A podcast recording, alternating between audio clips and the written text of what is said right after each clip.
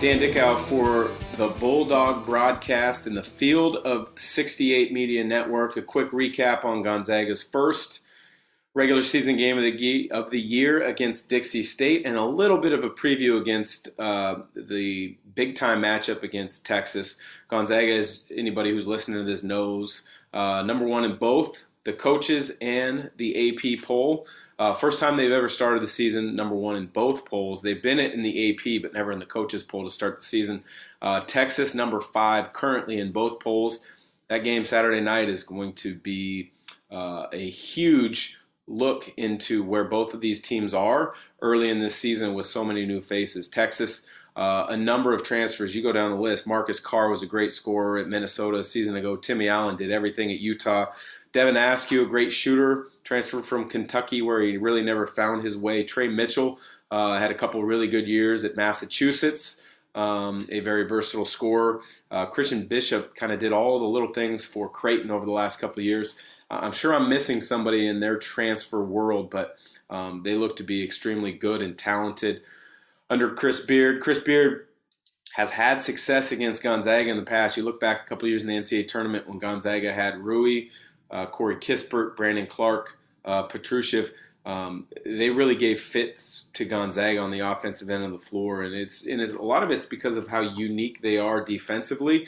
Um, you know, they are one of the best defensive teams uh, that I can remember in recent years, and, and they don't do it every single possession, at least from what I know and what I've watched. But the, there are times that defensively they will not let the ball get to the middle whatsoever.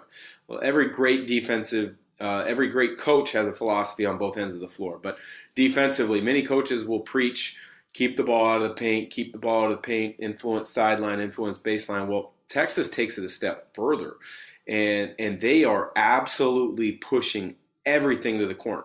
Where in a typical defense, you know, you'll be say if the ball's on the wing you're influencing corner, uh, say there's a, a, a, reversal pass to go to the top of the key, instead of being like on the line, up the line, discouraging it, but if it's an opportunity, the ball will get reversed.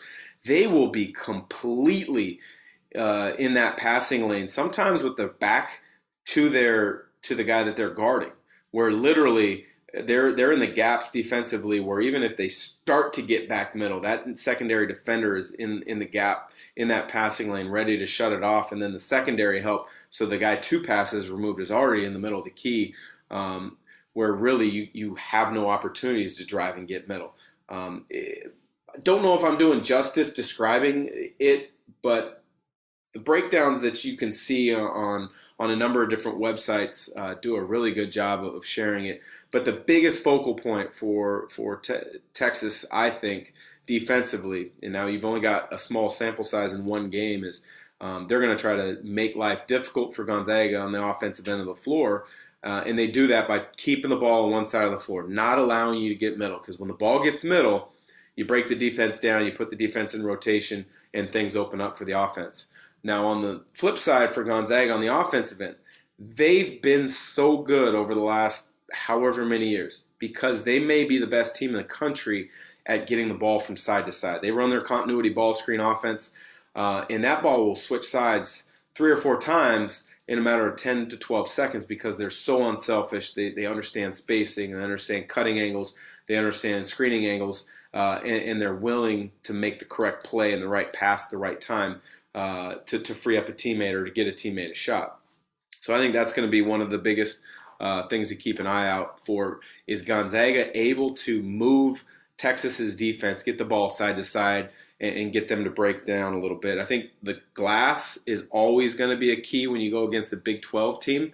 Um, Texas doesn't have the size maybe that you would think of with a Big 12 team. I say that with, with, with they don't have the size of being, you know, maybe a seven foot, 240 uh, post in there where they can maybe rotate a couple of those guys in. But they do have great size on the wings and on the perimeter um, where they've got six six, six seven, six eight, long rangy athletes. Um, you know, so that's that's where I think the size comes in.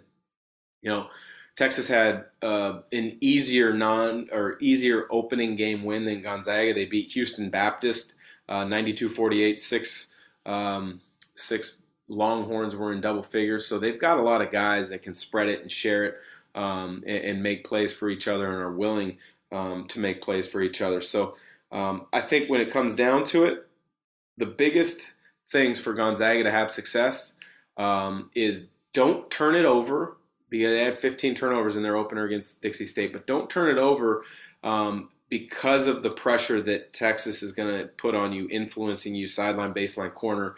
Um, just get get that ball to correct angles, get that ball to correct spacing, and try to get that ball moving side to side, and then punch gaps when opportunities presents itself. I think they got to finish at the rim. Um, I don't think Gonzaga's finished great um, at the rim, both in the two exhibition games as well as in the game against Dixie State. I, I think they missed um, a few more shots on the interior than, than they're used to, and maybe that the staff would like. But that's an easy fix. I mean, you look at Holmgren, Timme, Watson, Kaden Perry, Ben Gregg. Those guys are solid. Those guys are terrific players. It's not going to be an issue for long, but it, unfortunately, it has been the first three games of the year. And I think they've got to hit enough threes to, to, to keep Texas honest, uh, to guard them at the three point line and not pack it in quite so much. Um, I think that might be uh, one of the adjustments Texas makes is try to make them score from the three point line. Rasir Bolton, uh, three of four from beyond the arc um, in the opener, but other than that, um, nobody was was multiple threes, uh, at least from what I remember. But um, I think that's going to be a recurring theme throughout this season. I think Gonzaga has a lot of really good shooters, uh, but they don't have a true knockdown shooter like they had a season ago um, in Corey Kispert. But when you look now at Gonzaga's first game, regular season opener, Coach Few obviously wasn't there. I think Brian Michaelson showed his poise as a as a head coach. Uh, it's fun to watch him because he's a friend of mine. I, I, think you know when you look at Coach Grier heading off, you look at Coach Rice heading off, uh, Coach Giacoletti getting his opportunity, Tommy Lloyd.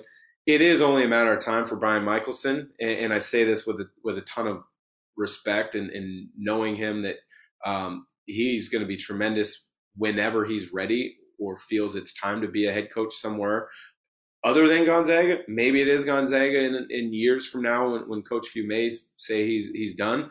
Um, but I, I, thought it was really fun to see him in that role. I thought he did a good job, and I think you know one of the other things that is great about this the, the way Gonzaga runs their practices when if you get a chance to, to ever go is uh, Coach Few gives his staff a lot of teaching responsibilities, um, and so you know Brian's ability to coach those guys in practice uh, and then translate it into the game was really fun to see. I mean, those guys coach them up in scrim in in inter squad scrimmages all the time. So Brian was prepared. He was ready for the moment. Uh, I, I thought it was funny though to watch kind of his uh, demeanor on the sidelines. Um, he looked like a head coach. He looked like he was ready. And so again, it was a lot of fun for me to see that. But you know, you know, when you look at the Dixie State game overall, I thought it was great. 97 63 win. They got off to a great start due to their defense. And then they had a few lulls on, on the offensive end of the floor, you know, with too many turnovers. Um, you got to give Dixie State, State a lot of credit. They, they hung in there. I think they closed the gap to about 12 points or so, maybe with about 14 minutes left, 12 minutes left, something like that. Um, but it was a it was a chance for Gonzaga um, to feel a little bit of adversity uh, at home. It, I think that was better for them than cruising to, you know, a 50 point home win against a Division One opponent in their opener, much like the two uh, exhibition games they had. So I thought having a little bit of adversity was good, um, so that they could take some some film and break it down and improve upon it. But when you look at some individual performances, I mean, Chet Holmgren, it's only a matter of time before we see a triple double from him. We may even see a quadruple double from him because he's just stuffs every imaginable stat on, on the box score that you can imagine. Drew Timme, you know, he was solid. Nothing jumped out of the page. 11 points, four rebounds, but he dealt with some foul troubles. Um, but that's not going to be the case throughout much of the year. Anton Watson, I thought was was a great spark for Gonzaga. Uh, his, his, experience and his versatility is really going to show. Uh, Bolton, uh, he had a great first opener. He just took what the defense gave him. Gave him. There was one pick and roll. Defender went under. He stopped behind, hit the three. Another dribble handoff action. Defender went under. He stopped behind, got the hand back, hit the three. So you could see the experience on, on those type of reads that are going to be important for Gonzaga. Thought Hickman had some nice moments. uh, 11 points in his opener. Uh, Sallis played really good in the first two exhibitions. He didn't score the way that he did in those two in the, in the opener, but uh, I'm really high on him. And then Julian Strother struggled in the first half, really came alive in that second half, getting out, pressuring the ball, getting in passing lanes, uh, getting out, scoring in transition. So all in all, uh, a great opener. Um, but this is a, a, big week for Gonzaga. As mentioned, play number five Texas. Uh, this is a chance to really kind of see where some of these young guys are at because Gonzaga's got a lot of new faces. Texas has a lot of new faces. The difference with Texas new Texas's new faces, they've got experience at the college level. Gonzaga's got to get that experience at the Division One level. So all in all, looking forward to it. I think Gonzaga fans are going to learn a lot uh, over the next 24 to 48 hours of, of individual um, strengths and weaknesses as well as team strengths and weaknesses, and we're going to be able to start seeing uh, where things can really improve because that's the beauty of this year's Gonzaga team. As good as they are now, the room for growth is going to be fun to watch. Before we move on to the next topic, let me tell you guys a little bit about our partners over at BetRivers Sportsbook. If you haven't signed up with BetRivers yet, now's the time because they are offering a $250 match bonus for your first deposit. But what sets them apart is that they require just one playthrough to turn your bonus into cash money. With their new Rush Pay instant approval, withdrawing your winnings is safer, more secure, and more reliable. With basketball season tipping off, Get in on the action by going to betrivers.com today or by downloading the BetRivers iOS app. Must be 21 years or older. Gambling problem? Call 1 800 GAMBLER. Today's Bulldog broadcast with myself, your host, Dan Dickau, for the Field of 68 Media Network is one I think listeners are going to enjoy. Three names that uh, need to be synonymous with the start of Gonzaga's prowess uh, hard to believe it was the early to mid 90s that this trio played with a number of other really good players uh, to get Gonzaga started on the right track. Uh, point guard Jeff Goss, terrific shooter Jared Davis, and the first of many transfers from the University of Washington, Jeff Brown. Fellas, I appreciate you guys joining me. Let's start with Jeff Goss. Jeff, you have a reputation of from a lot of former players as kind of being the first point guard who really had a lot of talent, but you didn't always put things together. I'm going to give Jeff and Jared a chance to, to answer that one in a minute about your game, but tell us a little bit about your struggles early as a point guard at Gonzaga. How long's your show? Um, that uh, I think it started with Fitz saying he didn't know whether to put a catcher's mask on when I was playing. So that was always a, a good one to start with as a point guard from a confidence level.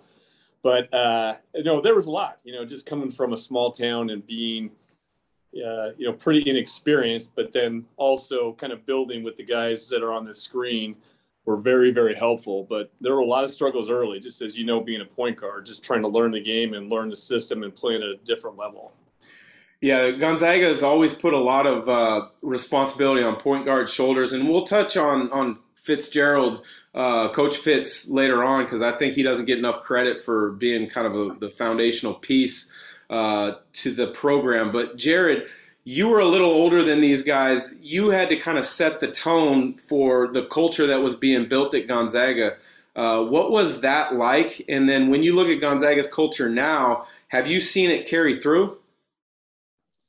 I think early on, Dan, it was, you know, Eric Brady and I were the same age. So Brady was actually a transfer from the University of Washington. Um, we were kind of the two seniors.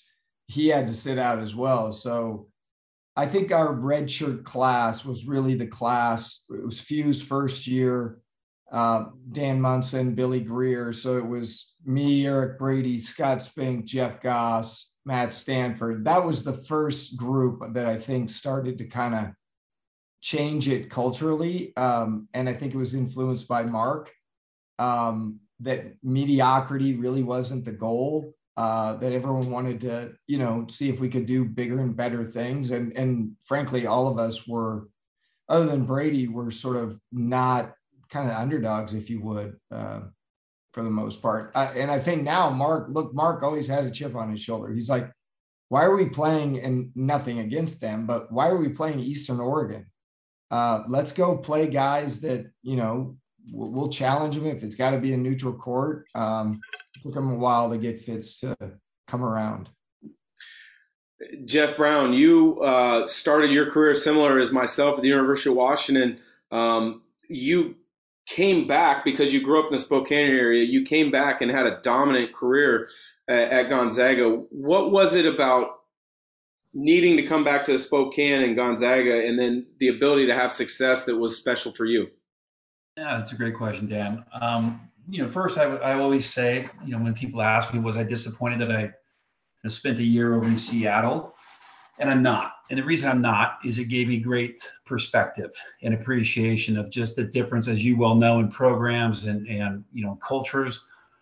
Um, and I would agree with Jared and, and Goss that, you know, the, the bedrock of that was that, that red shirt class, if you will.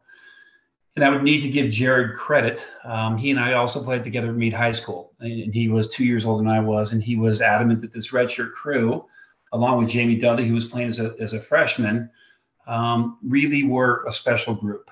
And so transferring back to Spokane to Gonzaga was easy. Um, you know, growing up here, watching Fitz in the sidelines, I'd sit there and watch him and go, you know, he during the game looks like Bobby Knight. I'm not sure that's the guy I want to go play with. And you know, I will share with you that that practices with Fitz were in a classroom, right? He really taught. Now, games may be something different. He would lose his mind, and and, and he got caught up in the in the game.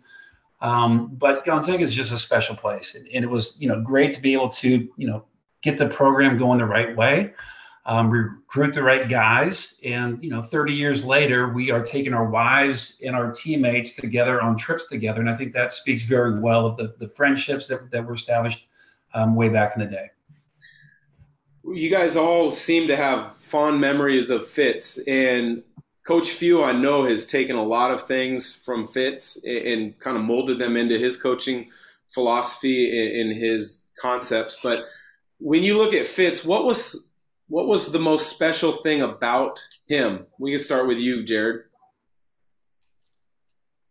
I, I, agree with Jeff. Look, Fitz was a real student of the game. I mean, he was kind of nuts. Like when the, when the lights came on, uh, I remember, you know, the jump ball would go up, and if we lost the tip, he'd look down the bench at Few and Muntz and throw the towel and say, "That's it, ball game." Like he just sort of lost his mind. But in in practice, he he really knew a lot about the game, and he really taught it uh, in practice. And I think, look, he's a loyal, he was a loyal guy. He really, in his own way, one of the best for each of his players. He went about it differently. You know, he would hug and kiss Brown and scream at me. So he had a little bit different with each guy. Uh, but that that was the really special part of Fitz. Jeff Goss, I know you know a lot of times people say the point guard is a coach on the floor you didn't get into coaching. Did you ever have any thoughts of getting into coaching, or did being around Fitz and seeing, you know, uh, Coach Few in the early years of being an assistant kind of dissuade you from going down that path? No, I, I think we actually just were talking about this last weekend. I think we all had, at least a, for a bit of time, the thought of going into coaching. And I know I did, and I especially did coming back overseas. But um, it, I think it would have been fun to coach with Fitz because the exception of the late night film sessions, but he was definitely like Jared was just saying. I he's one of those guys that you learn so much from in practice, and then you know hopefully it would carry over into the games, which a lot of times it did. But with him especially, he was just uh, a pretty special special guy to, to learn from. Maybe not all the time, but definitely during practice because he was I felt way ahead of a lot of his peers during that time. Brown, what uh, you were, I believe, WCC Player of the Year twice. Am I right with that? Uh, just once, Danny. Just once. Okay, so you you were, you were the I think the first Gonzaga player to win that award. Is there a game or a matchup that you remember from your time in the WCC that uh, you know you might come across in, in memories and think fondly of it? Um, certainly plenty of them. Um, there, will be a handful, if, if I might. Um, the first one was, you know, I was the ability to go to Santa Clara, which is where Fitz was the assistant.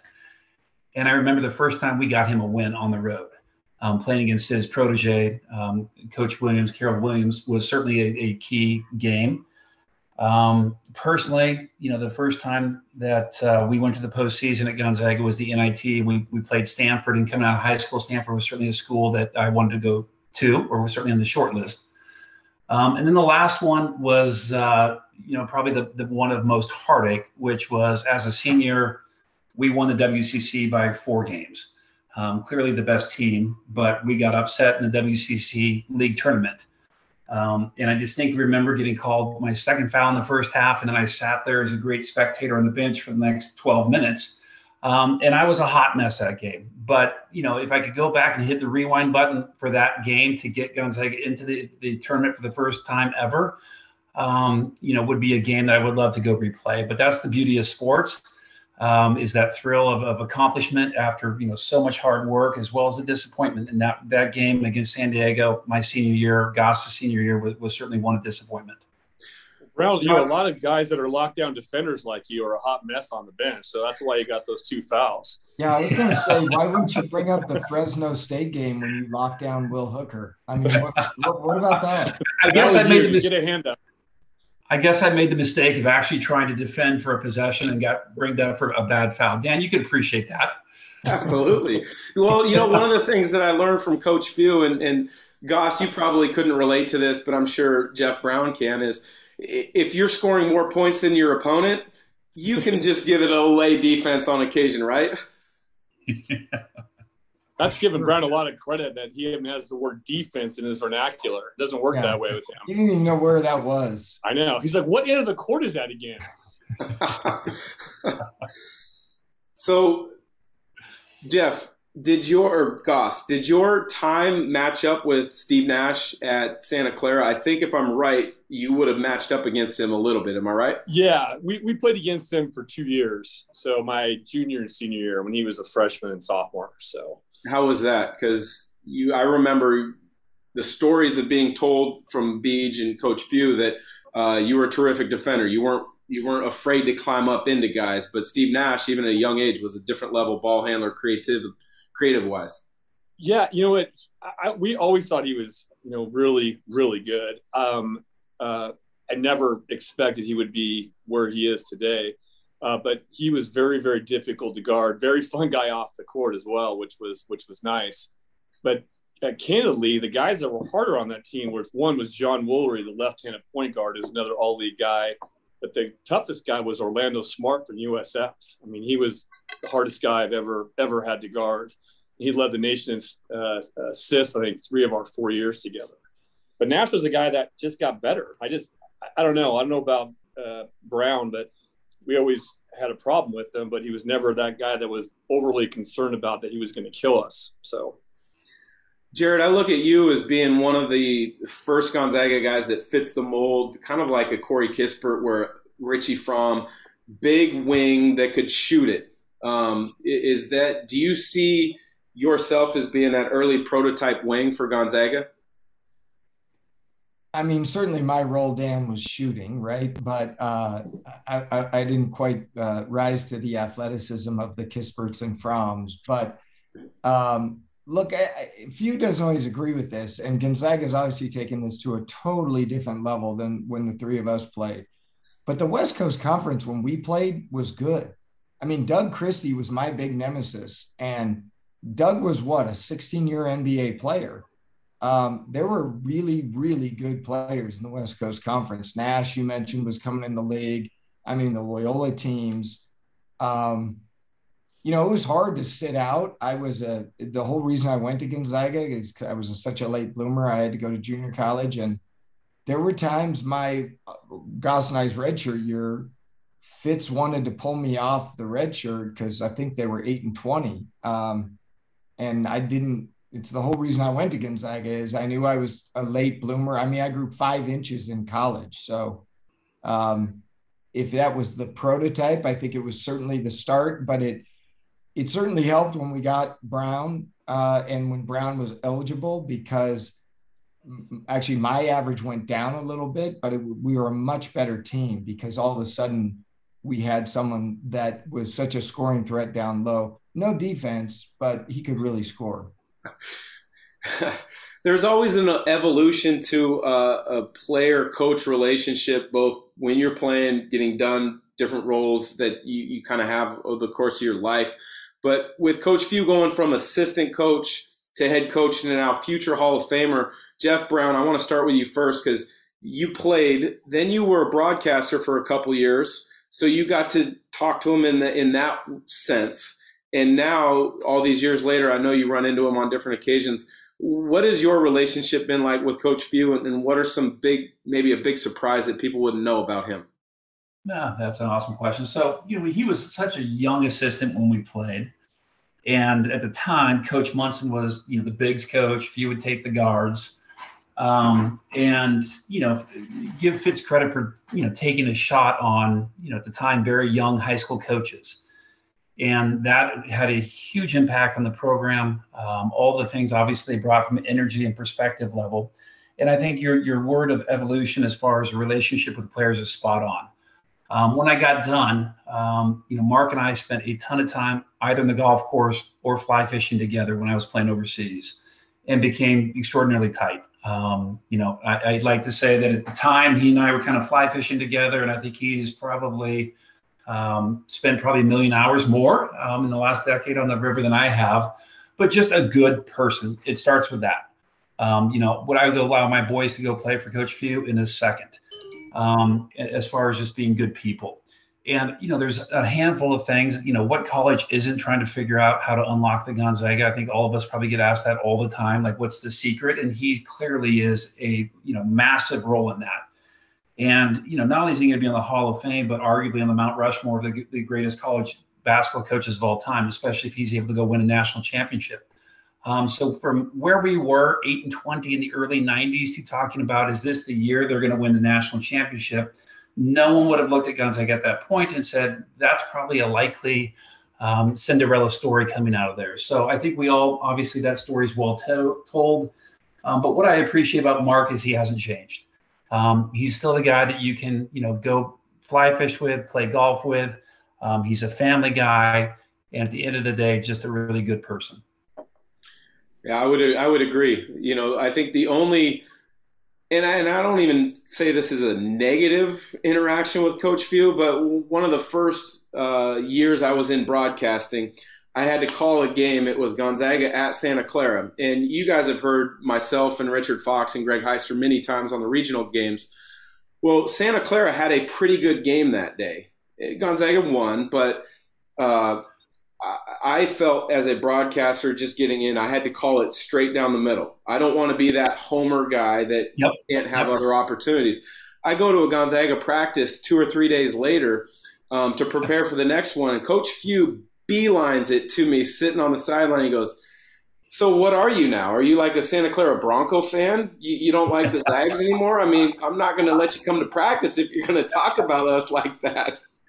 And I said, I had to look at Coach Field. and I said, Coach, I have to call it straight down the middle. I'm not like I'm not trying to throw Heister under the bus or anything, but I'm trying to grow a career and not be, you know, all about Gonzaga. He goes, "Okay, I get it. I see how it is." That's awesome. That is so Fewy, right? Um, and not afraid to needle you um, and uh, be a little pointed at times. Um, but you know, to your point, broadcasting when, when, I did do that well back in the day now, and, and you and, and, Richard and, and Heister do such a great job, Dan. Um, but that was an interesting perspective, right? To be able to have that behind the scenes look, go to practice, go to shoot arounds. And what was always interesting to me was seeing the other teams um, and what their walkthroughs and their shoot arounds look like. Um, I will share with you. I remember going to Washington State with with Tony Bennett and those guys were so organized in the development and the ball skills that they were working on, even during shoot around, it was impressive. And then there's other programs that kind of roll through there, and you can just tell their preparation. If there's one thing Fitz talked, taught us was all about preparation, being organized, and we would know the plays as well as the other team. In fact, there was nothing better than telling a player where he should be going, the opposing player, when he was a little confused, right? Talk about, you know, shaking his confidence a little bit. So um, watching the preparation and how Gonzaga develops kids, knows where every out of bounds play is going. It was always great as a broadcaster to kind of have that behind the scenes look. Yeah. Jared, how about you? You, had, you guys had mentioned you guys kind of uh, try to get your families together at, at every point uh, during during the year for a mini vacation. You guys also do a Bandon Dunes trip, I believe, with a lot of your teammates. And by the way, thanks for the invite. At some point, I need to get down there with you guys. Who, who's the organizer of that, Jared? Is that you? Uh, it kind of varies, Dan. Actually, we all just got back last weekend from Cabo. Uh, that was Matt Stanford and his wife organized that. But there's a group of about six of us from my year. I was the oldest, Dudley, and then the guys all from 94 that, I mean, these two yahoos were in my wedding. We've all, we're all in each other's weddings and we've been doing this since before we had kids to we have photos of when all our kids were you know two three years old so um it, i will say it's unique i remember I'm, I'm still you probably know him well but i'm still pretty close friends with eric lautenbach and i remember when eric from nike was our rep and i remember him distinctly in the late 90s after we all graduated saying look i'm at every major program in the country Duke, Michigan, you name it. What you guys have does not exist in the college environment.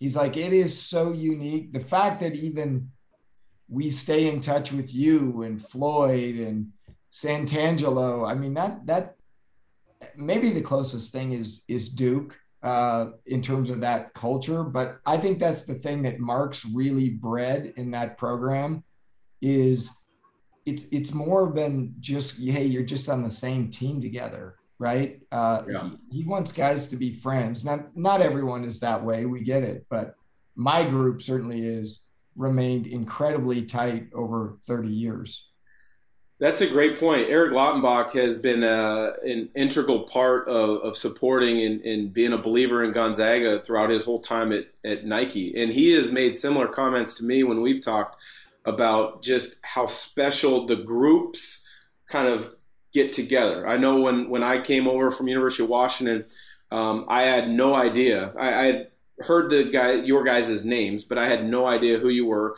And within no time of me, my during my redshirt year, Goss, I remember you uh, coming in. I might have been for an alumni game or something. I don't even know who you are, and you're pitching me shit left and right, and I'm thinking like I just met you 10 minutes ago. What the heck's going on? so, hey, family. I guess. So, Goss, tell me how how you kind of have navigated helping that culture being translated um, from one era to the next. Because I, I know for a fact, if you were to walk into a gym today at GU and Nolan Hickman was there, you would probably make some comment to make him feel uh, wanted, but also like, who the heck is this guy? I, I, don't know. I think that's just more of an inherited trait from the Goss side. But uh, I don't know. I just always thought growing up, I always thought that was important because I was always a Vandal fan growing up, and it was innate with Don Monson and those guys. And I just, I don't know. I just always felt that was really important to be as you know as close as you can. Like as Jared said, not all teams are like that, but also to have a history because I always I always thought that was so important, uh, you know, moving forward. And it, it's just really nice being able to be, you know, still, you know, even the names is, you know, someone that played at Gonzaga and have the ability to talk to all these guys and, you know, see how they're doing and, and just make sure that how our class kind of started will always continue because that's what we kind of preach and that's what Few and Fitz and all those guys always said, hey, we're a family. And it kind of started back with – you think like with Stockton and Steve DeLong and all those guys. I mean, they really, you know, especially Steve O set the tone for that. So I don't, I don't know. Maybe it's just a flaw in my personality, which I'm sure those guys will bounce on. But that's, uh, I don't know. I don't know any other way. I mean, Dan, a lot of people don't even realize this. I mean, I know it was before you, but that nine, that that that from Santangelo, Calvary, we all of us six of us were at every one of those games. None of us were making very much money. We were buying Southwest Airlines tickets. We were all in Seattle. I was still in law school using my dad's credit card. Yes, Texaco card. We I remember when Casey tipped that in, they beat Florida. Literally, we all made it down to the floor, the six of us, and we went in the locker room after they won with Muntz. And I think, I mean, obviously Muntz and Few were our assistants, but I think some of those guys were looking at us like, who are these nut jobs and why are they in our locker room? Yeah, well, that was the same thing we saw Monson in Minnesota when they beat Iowa. We busted into uh, Minnesota locker room with Monson, and all of us were there high fiving the guys and throwing water on these guys from Minnesota that just beat Iowa. And they're like, who are these clowns that are have obviously had some beers? Why, why are they in our locker room? you know, you look at uh, the growth of the program, and, and there's been different steps. You know, that first your your guys' group made the postseason possible. John Riley's group got it to the NCAA tournament. Then all of a sudden, that '99 team busts through, gets the Elite Eight, and then there's been little things over the course of time um, that has continued to move the program forward. But the ultimate goal being a Final Four and a national title. I know I saw you guys down in Phoenix in 2017 at that Final Four. How much joy did you guys have being a part of that? It was one of the coolest moments. Brown, we'll go Brown, Davis, and then Goss. Yeah, Dan, I think we all have, you know, that moment when we walked into to the film um, before the, the South Carolina game. Um, and there had to be, you know, 75 former players there, right? All over the world. Guys coming in from Australia. And being one of the first guys to walk in there, I distinctly remember Nigel standing up, right? We're there to support them, and they gave us the standing ovation. Yeah. And I think nothing says more about a, a program than that simple fact. Um, you know, unfortunately, last year, you know, COVID, it was so challenging to get there with, with you know, if you did get there, you're up in the, the top. And so, you know, there's there's certain things that give everyone joy in life, and watching Gonzaga play, win, but most importantly, win the right way. Um, not have recruiting sanctions and all sorts of challenges that many of these top programs do gives me personally a ton of joy and i know it gives you know the guys that we all played with a ton of joy. In in the conversation now, right back in the day, in the mid '90s, you could literally walk into that lovely Safeway on Hamilton with a Gonzaga sweatshirt on, they probably wouldn't recognize you. Um, now, if you say you went to Gonzaga, and my God, you played there, um, and I always like to preference that well before we were any good. Um, you know that that from a, just a brand recognition is obviously much much different and, and done amazing things for the school and the entire community. Jared, how about you? Yeah, I look, I, I, I don't know, but I, I think all of us feel this way. I, I think we feel a part of it. And I think part of that is the consistency of Mark being there and Mark having that, hey, these guys all help build this program one way or another, brick by brick and for the three of us, Brown's a little different. You obviously are different, Dan. You were all American, played in the NBA. For us to be part of that, to go to a Final Four, I mean, let's be honest, not taking anything away from some of the guys, uh, other teams in our league, but when we left, Gonzaga could have become University of Portland, right? The fact that it's done what what Mark's been able to do with that program, and to Brown's point, you know, we used to walk through the airports and be like, "Where's Gonzaga?" I mean, they didn't they didn't even know it, and now you tell people you went there, you played, and it's like there's just an immense amount of pride. I think from probably our group that kind of feels like we were the the first to sort of turn the corner, maybe, um, and start things. Uh, just to be a part of it, and I think that is probably why Goss feels that closeness. I, I, mean, even for guys that we probably never met, we're like, hey, man, we're Zags. I mean, I haven't met you, but we're Zags. And I think Mark has continued to try to impress that upon, you know, his most recent teams as well. I know you probably feel it with the guys. I mean, I think it's important. Yeah, absolutely. Goss?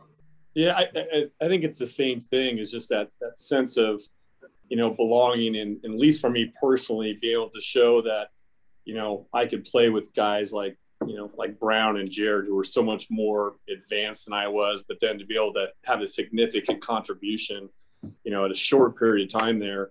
But the the main thing was, I think, especially in that 2017, was walking around and seeing all the alumni that we graduated with and all of our friends um, that were just such an integral part as well as us playing that just made you know has made Gonzaga what it is. And yeah, it's really a trickle down effect from what Few has done, but you know this cat this net has been cast so wide now, and it is really nice to be able to say, like Jared just mentioned, that hey, you played at Gonzaga, Gonzaga versus like where the hell is Gonzaga? Oh, it's a small Division One school up in Spokane, Washington. Down, they're like, oh my god, you know, that's pretty amazing.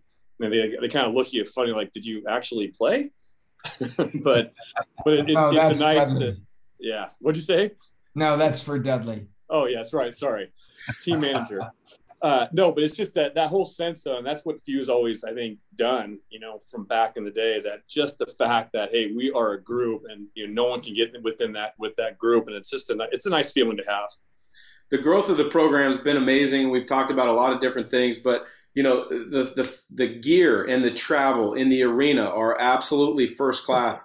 I was sorting through some things in my garage the other day, and I came across a picture. My red shirt year I had hand me down sweats that I think were about five years old.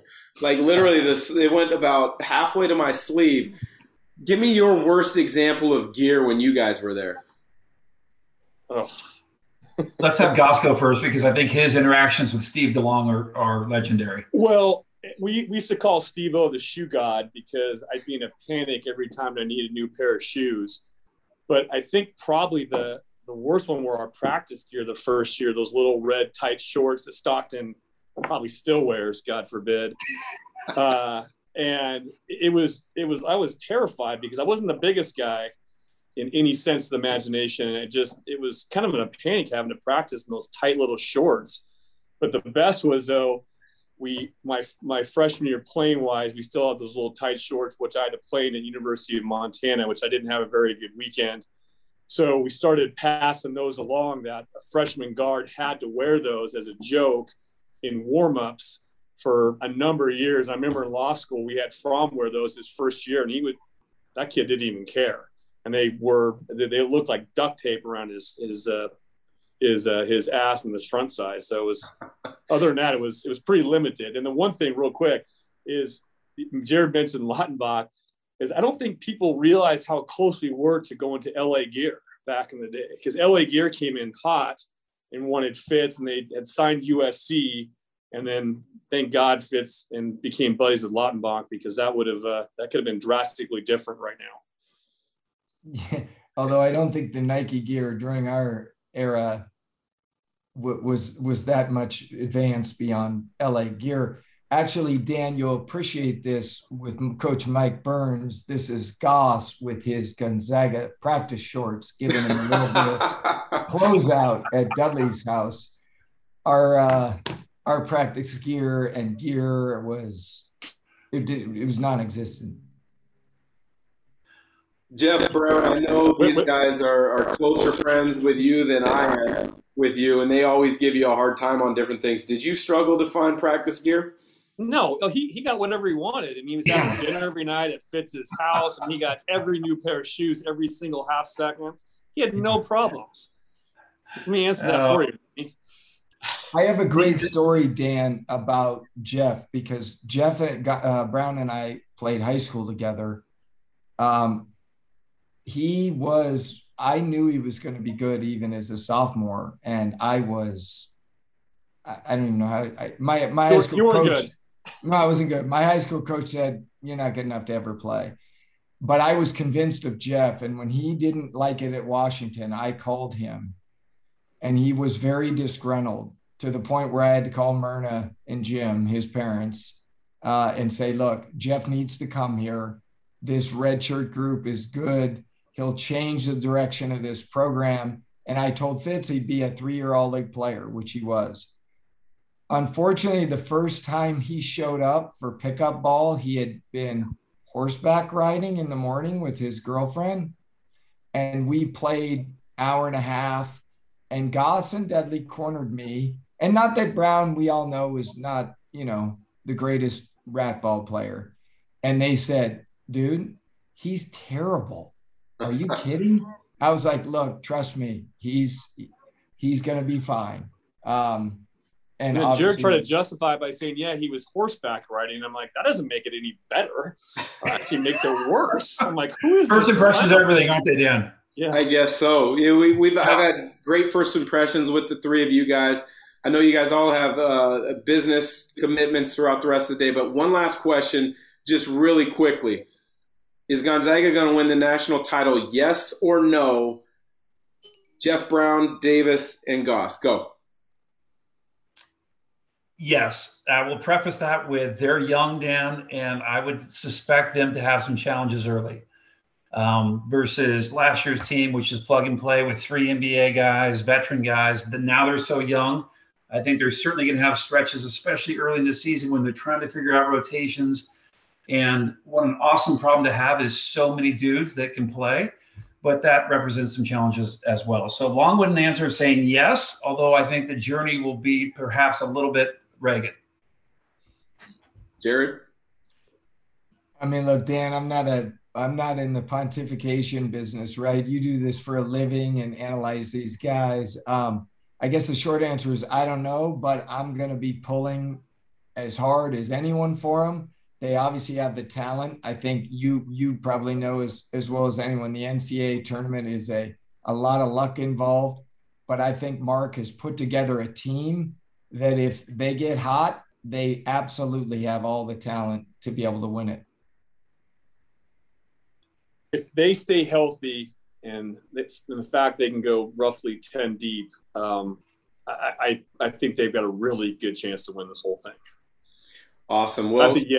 Goss, I like how you were still waffling on the fence. They've got a really good chance. So. Dan, what's your perspective? You know, I, I am very similar to what you said, Jeff Brown. In fact, that uh, I, think they can and will win it all. The there is a there is so much more room for growth with this year's team uh, than I've seen with any team that they've had, and simply because you know they've got the talent, but there's there's a lot of it's inexperience, but it's talented inexperience. Which, mm-hmm. if as long as they take coaching, uh, they'll speed that learning curve up in no time. So I really appreciate you guys. I know um, you know Gonzaga fans need to know more of your guys' stories because you guys were were huge pieces of the foundation. So thanks again for joining, and uh, best of luck covering, or excuse me, watching Gonzaga games with a lot of joy this year. Awesome, Dan. Thank you. Yeah, thanks a lot, Dan.